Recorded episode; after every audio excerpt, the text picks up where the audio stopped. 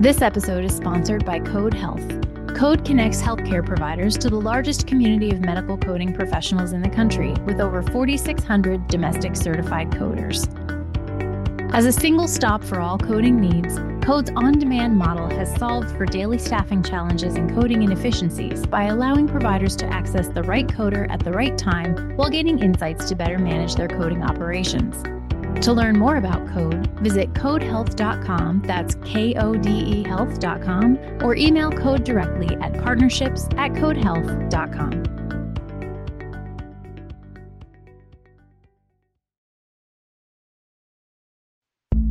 The path to better communication among healthcare staff and leaders. Today on HFMA's Voices in Healthcare Finance podcast, sponsored by Red Dot.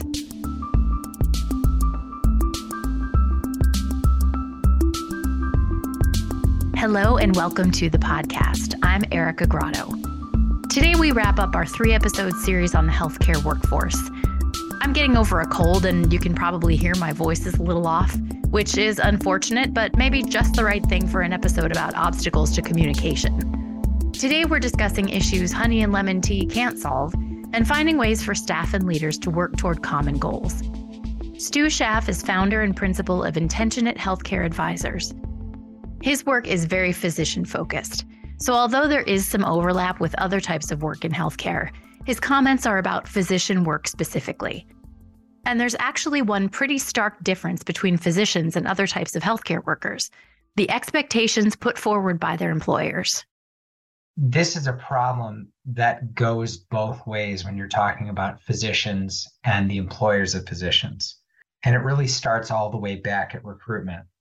What I mean is that the employer is generally not saying, here's what you need to do in your job. Like we, average non physician folks, would have a job description, we'd have SOPs, standard operating procedures, other things like that. We don't do that really for physicians in the same way. We do instead is we say, you're a doctor, you know how to doctor. I'm not going to tell you how to doctor, right? And physicians, for their part, are not really saying, this is what I expect out of my job. This is what I need out of my job. A lot of them have medical debt or other things that they're worried about coming into a new position. And they're so worried that they're going to lose the opportunity, they're afraid of speaking up. I've heard this from multiple physicians. So, what we have is a situation where each of the parties is speaking different languages in their own heads. Another issue Schaff says is difficult to untangle is compensation. He says physician compensation can be hard to understand, even for physicians. There isn't really education around the, the topics around business and finance for physicians in medical school or in training. And another thing is that as an industry, we've found that the easiest way to address a problem is to try and build a better mousetrap. In this case, and I'm doing air quotes, better compensation formula. But the reality is, we're missing out on the more challenging but more meaningful ways to address an issue, which are typically going to not be about handing more money to that physician. It's going to be about adding better infrastructure, adding another MA to that clinic, finding more space for them to see patients, working with them to overcome whatever challenges that they're facing. That's more challenging. And so what we've done instead is said, okay, well, I have this particular issue. How can I bolt something onto the compensation model to maybe address this particular issue? And all of these bolt ons kind of stack up. There's all these unintended consequences. And you have a situation ultimately for a lot of organizations where you have a complicated model most of the physicians, if you sat down and asked them, how do you get paid? Couldn't give you a real straight, correct answer about that. And the ones maybe who could, there are very few. You just have a lot of confusion and a lot of dissatisfaction from that. Todd Nelson, HFMA's Chief Partnership Officer, who we heard from in the first two parts of this series, agrees.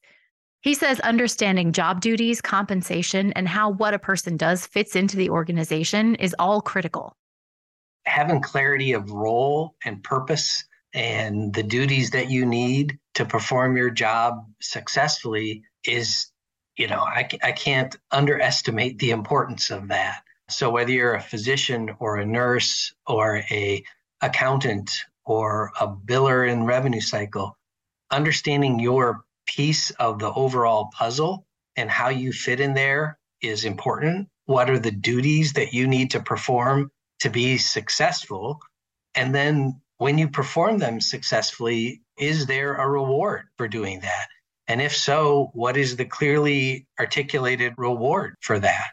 And I don't know that many people understand the entire picture of that. They might understand, you know, the job duties in the job description. So they get that piece, but they don't know necessarily how are they going to be compensated by doing those specific things. Or they may know very clearly what they get compensated for, but that might not align exactly with the duties they've been asked to do. And so I think that clarity of purpose and how it ties to compensation and how it fits in the bigger picture of the organization and what is needed is very important. Vicki Abelson is an executive coach with the Defined Leader and was previously a revenue cycle leader in physician groups. She says departmental goals and how they fit in with the goals of the organization is another area that can be murky, especially in revenue cycle. The organization might have, you know, one set of goals, but the revenue cycle organizations oftentimes have different sets of goals. And revenue cycle employees don't often know what it is that they're working towards. And it can be really hard to show up every day and work really, really hard if you don't know what your why is, if you don't know what the organization is moving towards. Non clinical employees, it's really, really important for them to know are we working towards a specific budget number? Are we working towards a specific number of cases coded? Whatever it is, they need to understand what they're working towards and, and why, just like anybody else. Schaff said untangling duties and compensation have to begin in the recruitment stage. I heard a recruitment expert talk about this in a way recently that I think is really helpful to keep in mind. So there are primarily four things that are going to draw a a physician to a particular practice, whether it's a hospital practice, an independent practice, or whatever. There's the the quality of the practice. There is the quality of life that that physician's going to have while they're working in that job. There's where the practice is located and there's how the financial aspects, the compensation. And you can't change where where you are. You can't change your geography. You can't change what life is going to be like living there, right? That's just bigger than any practice manager or hospital CEO even is, is going to be able to take on, unfortunately the ones you really can control is the quality of the practice and and the financial aspects of it. So it's what it's going to be like to work there and what they're going to get out of it right? So what it's going to be like to work there is those things i was talking about earlier. It's the level of the support that they're going to get from other staff. It's the it systems that they're going to have to work with and how much those are a roadblock roadblock versus a helpful tool. There's things around throughput, whether it's exam rooms or ORs or tests, relationships with other providers, how, how that's facilitated, reducing administrative burden, and so on. As for physician compensation, Schaff said there are three words to keep in mind clear, competitive, and fair. I didn't say sophisticated, I didn't say complicated, and I didn't say like absolutely highest paid in the market, right? That's not always the most important thing to folks. It's really, again, that pay is clear, that it's competitive, and then it's fair. Again, Schaff was talking about physicians specifically, but according to Abelson, all of that can apply to other areas of healthcare when I talk to people in lots of different industries, oftentimes money is the last factor that they consider when evaluating jobs. They're considering things like work life balance, advancement opportunity, education, PTO, other kinds of benefits. And so I really like to challenge employers to think about what are some of those other things. Is there an opportunity to be flexible with employees in terms of where and when they work?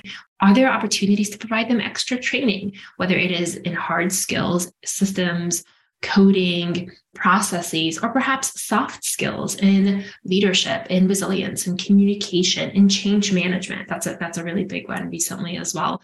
Are there ways to provide maybe advancement opportunities or special projects?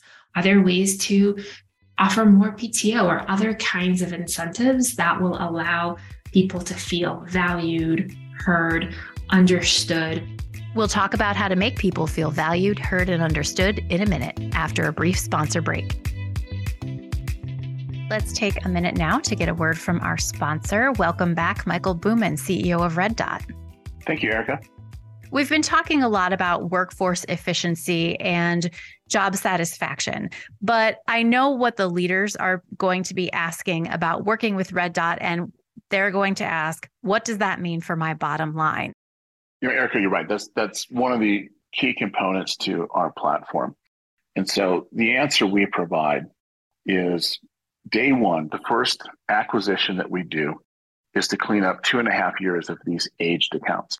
And remember, they take years to resolve. So every hospital has significant amount of revenue locked into these really old accounts. So we come in, we clean up the first two and a half years. And then as we move forward into forward flow, dealing with new accounts daily, what I like to tell CFOs is this you're going to see the largest amount of bottom line revenue working with Red Dot in your first year because during that first year, we're actually resolving about three years worth of accounts. And as we talked about in a previous segment, what you're doing is taking these very complex claims away from the, the rev cycle staff, giving them an opportunity to work other claims, making them more efficient. So, what does that do to the bottom line? Well, naturally, it's going to improve it. Not only are they receiving a bolus of cash from us in the acquisition, but then they're able to focus more efforts on their higher margin accounts. So it's really a, a double win. One, you've got immediate cash from us.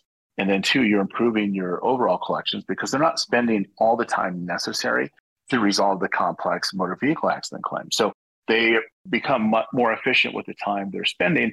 And that results in higher account resolutions, which then, of course, flows directly down to bottom line revenue. Thank you for joining me um, once again, Michael. It's always a pleasure, Erica. I really appreciate your time. Red Dot is the best technology enabled acquisition solution for hospital self pay motor vehicle accident accounts. Hospitals can now leverage Red Dot's solution to improve their bottom line revenue while dramatically improving their patient relationships by avoiding debt collection activities. Red Dot, good for hospitals, good for patients. To learn more, visit reddotmgmt.com. FinThrive Vice President Jonathan Wick mentioned in the first episode of this series that stay interviews are important in addressing staff retention. With physicians in particular, Schaff recommends those stay interviews start right away. The best thing that you can do is ask them what will help them. Ask them regularly, show them that they're being heard, right? You're not making promises. You're not saying we're going to do exactly what you tell us to do, but you're listening to them. You're showing them that they're being heard and you're continually having this dialogue. An open and honest dialogue, although it's challenging for a lot of people, ends up creating a better work environment that physicians are going to want to be in. And it needs to start again at the very beginning. Within, say, 30 days of a physician starting, they should have a stay interview.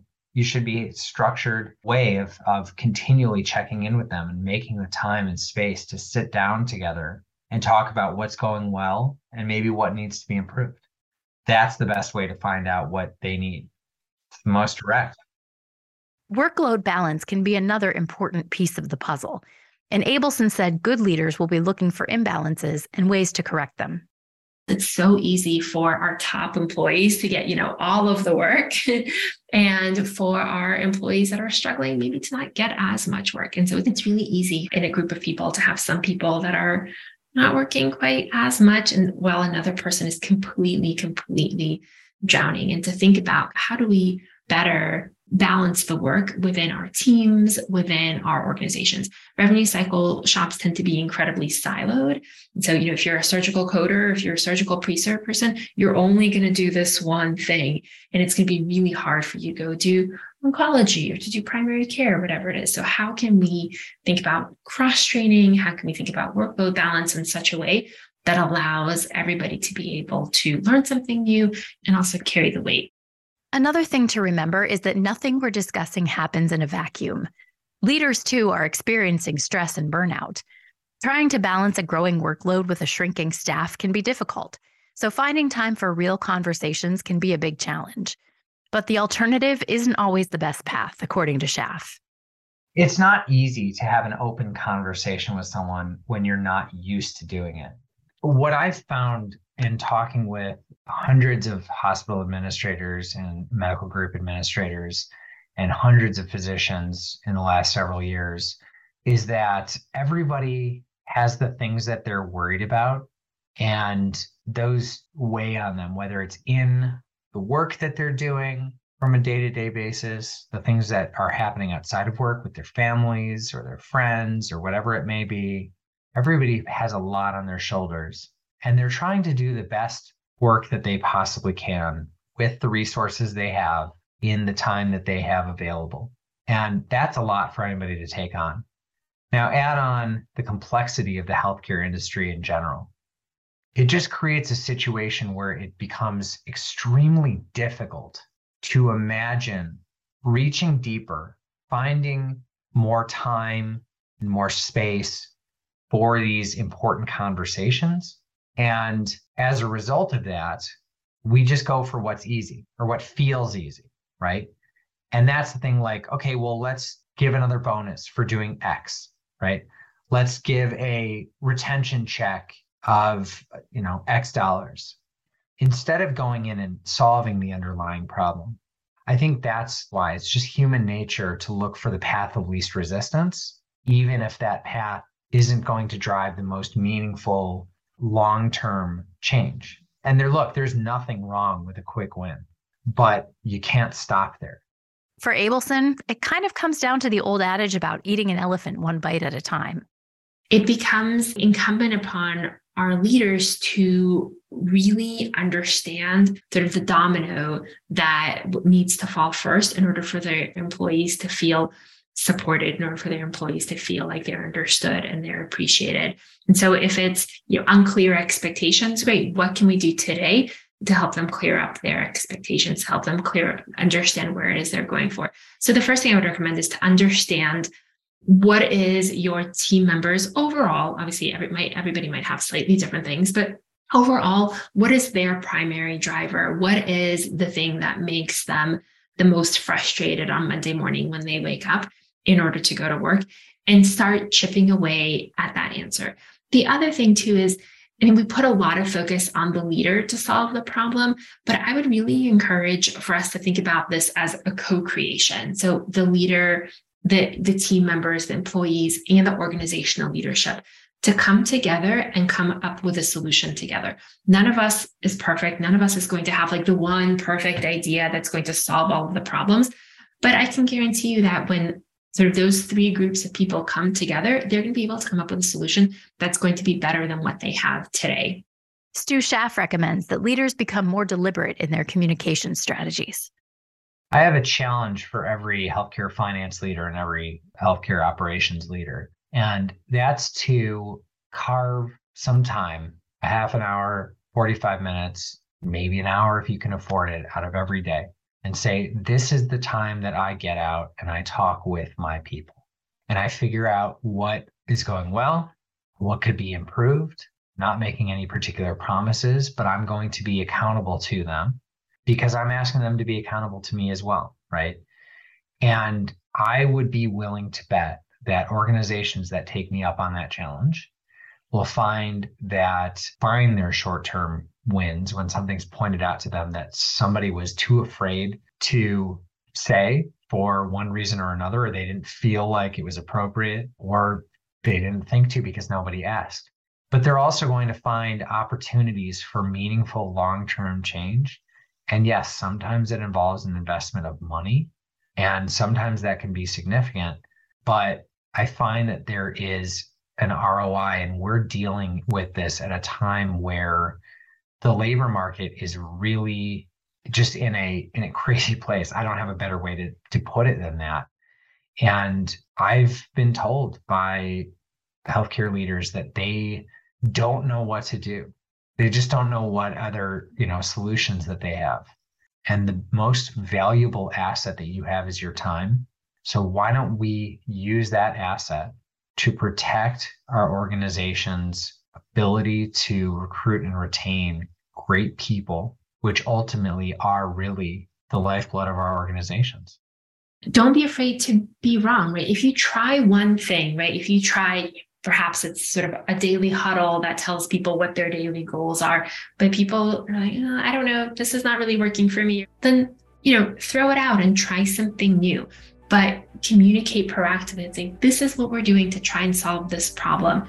If it's working great we're going to keep doing it. If it's not working we're going to try something else and we're going to try doing something else and at the same time, we need to stay accountable to what our organizational goals are, to what our deliverables are, so that we can keep moving in the right direction. Voices in Healthcare Finance is a production of the Healthcare Financial Management Association and written and hosted by me, Erica Grotto. Audio editing is by Linda Chandler. Brad Dennison is Chief Content Executive. Our President and CEO is Joe Fifer. Thanks to our sponsor, Red Dot. Learn more about them at reddotmgmt.com.